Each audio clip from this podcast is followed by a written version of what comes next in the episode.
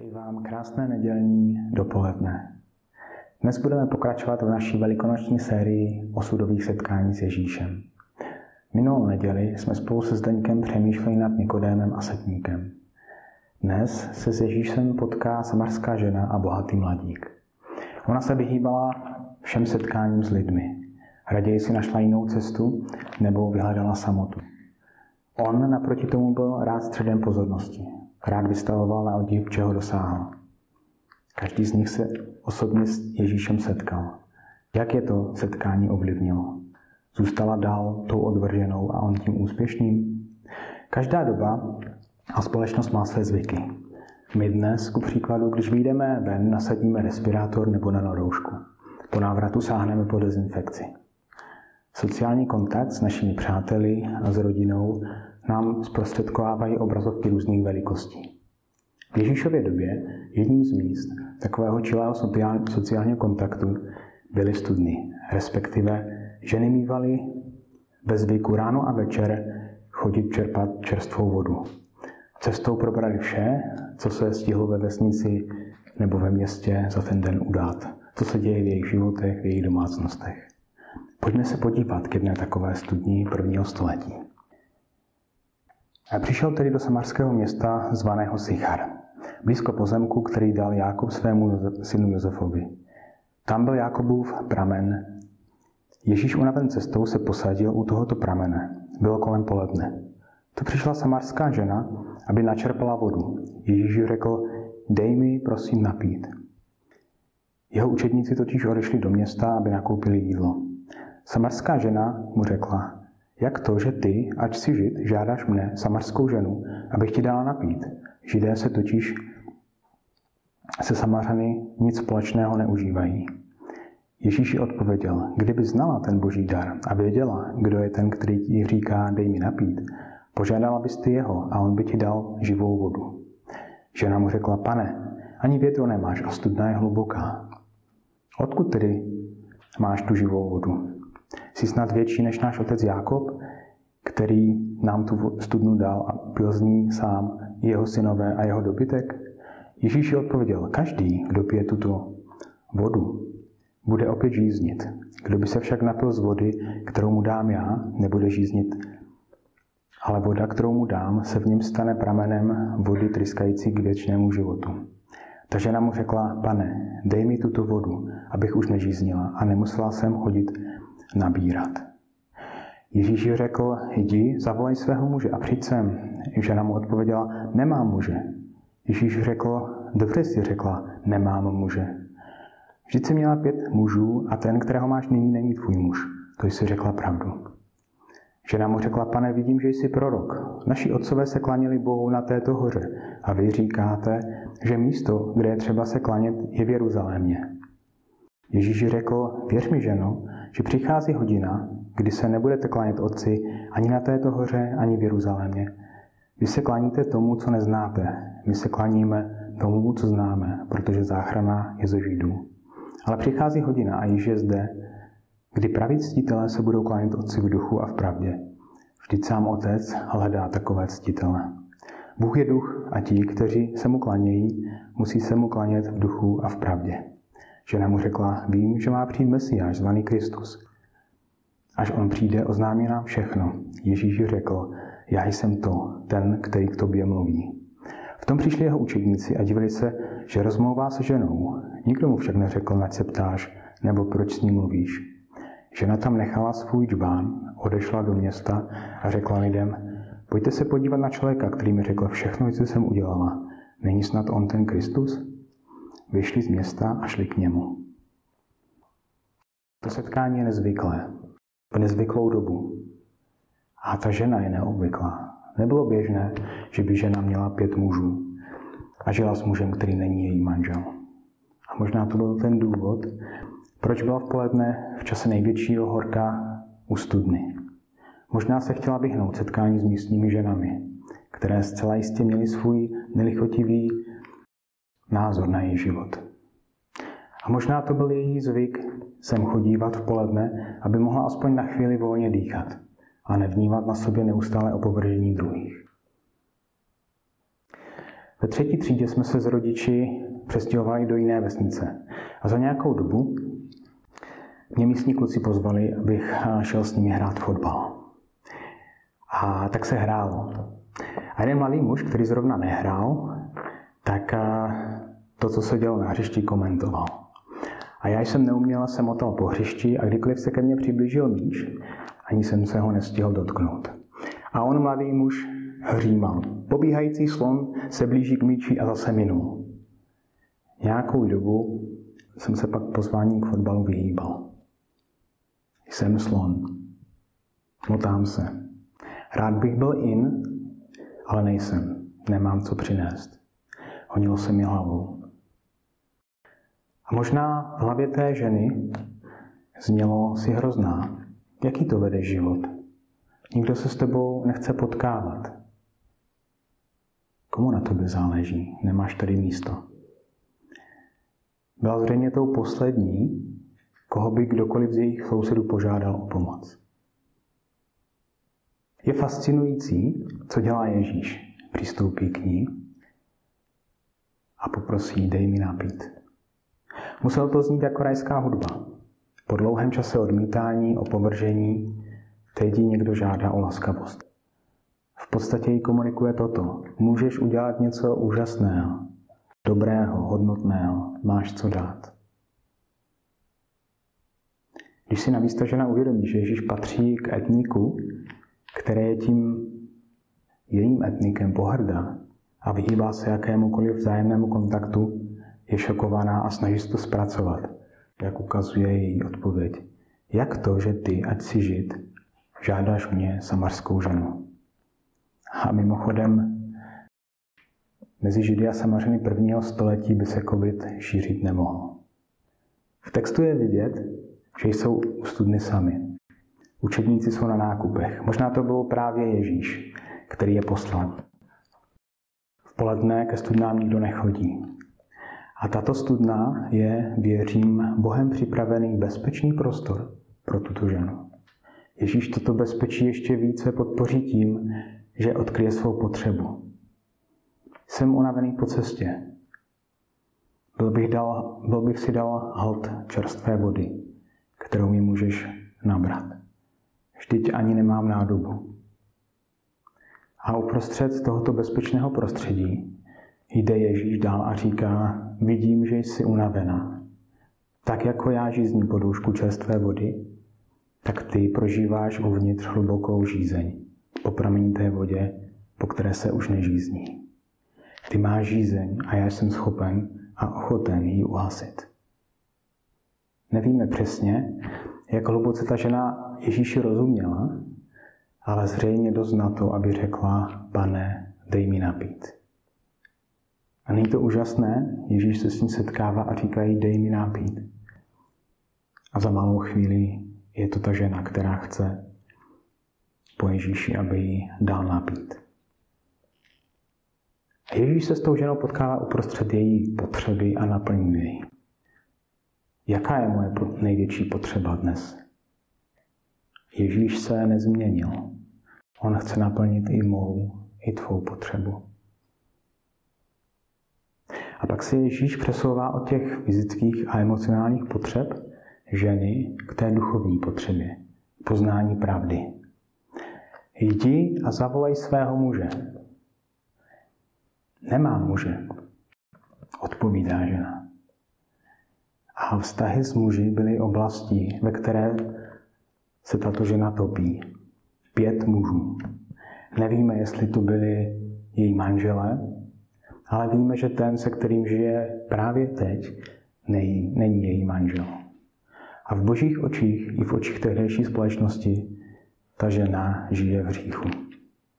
Naprosto míjí ten boží standard pro vztahy. Možná si říkali, říkala, tak snad to Ježíš nechá být. Nemám muže, není co řešit. A co mě přivádí k úžasu, je Ježíšova reakce plná milosti. A on jí říká, dobře si řekla, nemám muže. Vždyť si měla pět mužů a ten, kterého máš nyní, není tvůj muž. To jsi řekla pravdu. Dobře si řekla. To jsi řekla pravdu. A to je to, co Ježíš komunikuje. Ježíš té ženě pomohl vynést pravdu na světlo. Pojmenovat hřích pravým jménem. Přiznat si pravdu o sobě, o svém životě, což možná nikdy neměla odvahu udělat.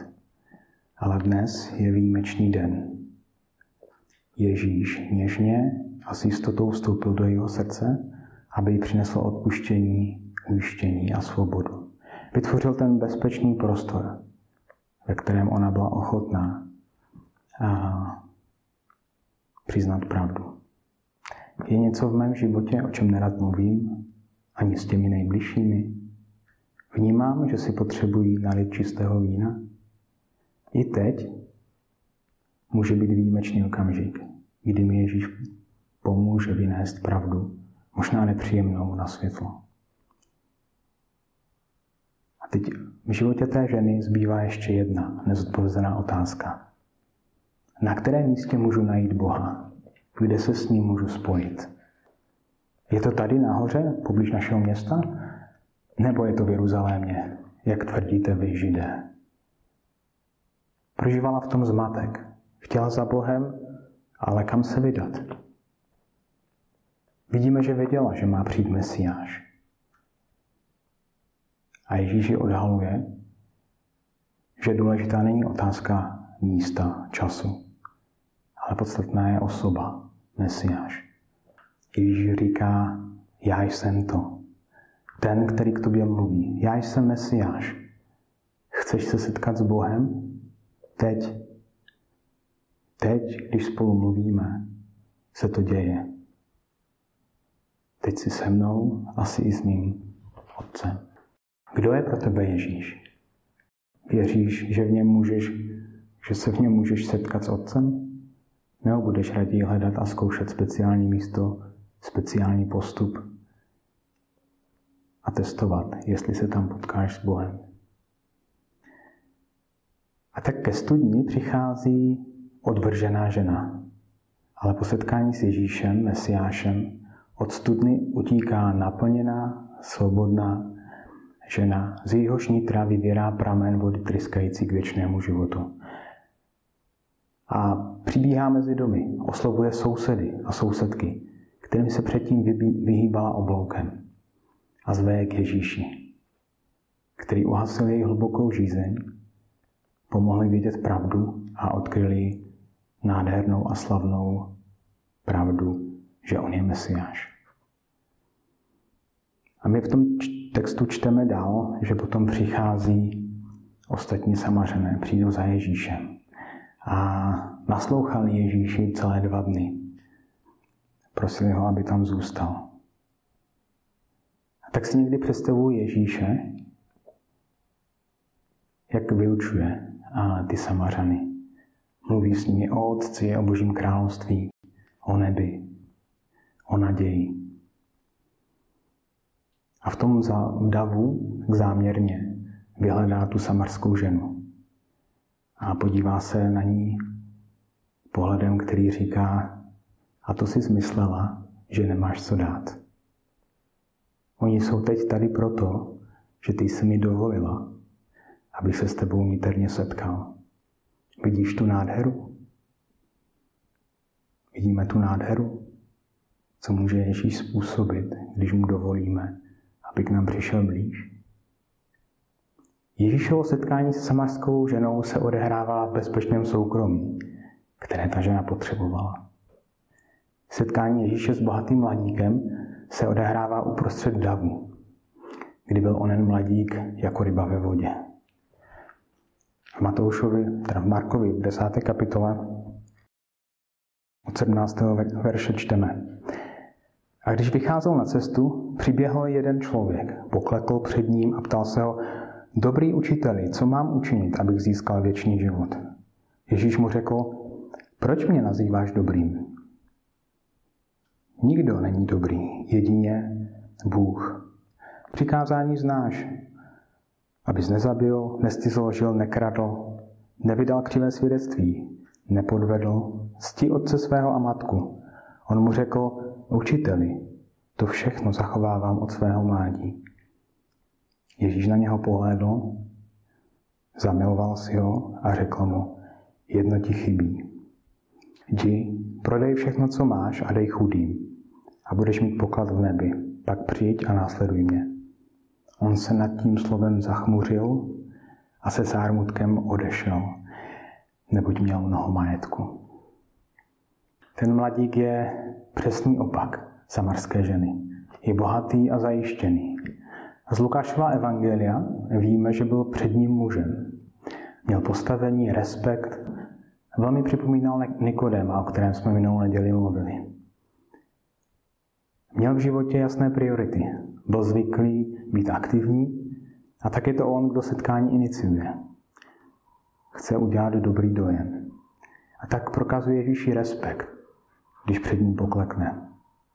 A taky ocení, taky ho ocení jako dobrého učitele. A pak jde rovnou k jádru. Má úspěch, ale má otázku, na kterou ani jeho zjevný úspěch, obdiv, bohatství nedávají odpověď. Co mám činit, abych měl věčný život? Vnímá, že mu něco uniká. Nevíme, kolik toho Ježíši věděl, jestli se už potkali. Každopádně přichází s touto otázkou za Ježíšem a očekává odpověď. A Ježíš ten jeho otázku bere vážně a zároveň tohoto muže vede k přemýšlení. To je skvělá otázka. Ale kdo na ní může dát odpověď? Je Bůh. Protože On je zdrojem věčného života. Proč, proč mě nazýváš dobrým? Jenom Bůh je dobrý. Vnímáš mě jako Boha? Pokud ano, tak já už jsem tu odpověď dal. V zákoně čteš nezabij, nescizolož, nekrať, nevydávej křivé svědectví a tak dále. A ten mladík odpovídá, to všechno zachovávám od svého mládí. A já věřím, že to myslel zcela upřímně. Ale zároveň si byl vědom, že to jeho problém neřeší. Dodržuje a přitom bytostně ví, že mu věčný život uniká. Kde je problém? Co dělám špatně? A v tomto okamžiku je Ježíš úžasný. Marek nám říká, Ježíš na něho pohleděl, zamiloval si ho a promluvil k němu. Uprostřed mladíkova zoufalství se Ježíš s hlubokou láskou dívá na něj. A v řeckém originále je použito slovo agape, bezpodmínečná láska. Ježíš se na něho nedívá s odsouzením, s pohrdáním, ale s láskou, která není ničím podmíněna a už vůbec ne výkonem mladíka. Dívá se hlubokým soucitem. Vidí, že mu věčný život uniká. Že by chtěl, ale jedna věc, která mu brání. Je to poklad. Poklad, který je pevně přikovaný k tomuto životu a brání mu v možnosti vstoupit do věčného života. A pak Ježíš oplácí mladíkovou upřímnost a otevřenost a na rovinu mu říká, prodej všechno, co máš.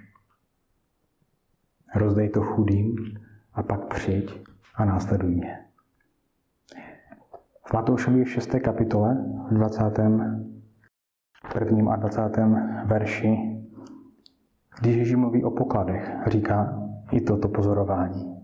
Neboť kde je tvůj poklad, tam bude i tvé srdce. Nikdo nemůže být otrokem dvou pánů. Buď bude totiž jednoho nenávidět a druhého milovat. Nebo se k jednomu upne a druhým pohrdne. Nemůžete sloužit Bohu i mamonu.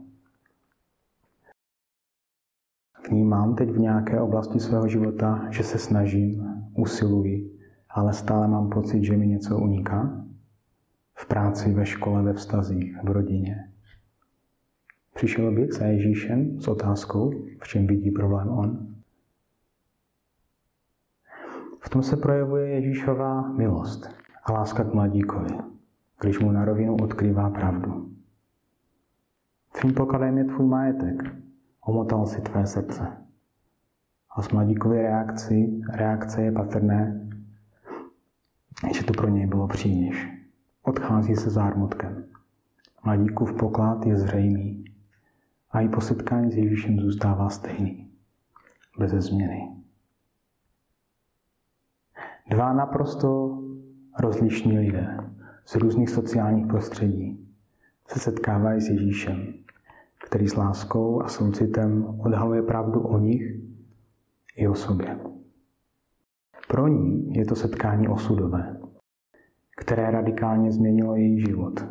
Dovolila Ježíši, aby ji vedl a spolu kráčeli novým životem. Pro něj ještě více to setkání odkrylo to, co už tušil. A ač jasně viděl cestu, po které může s Ježíšem vykročit, obrátil se a pokračoval po cestě staré. Ježíš říká, pojďte ke mně všichni. Otázkou je, půjdu?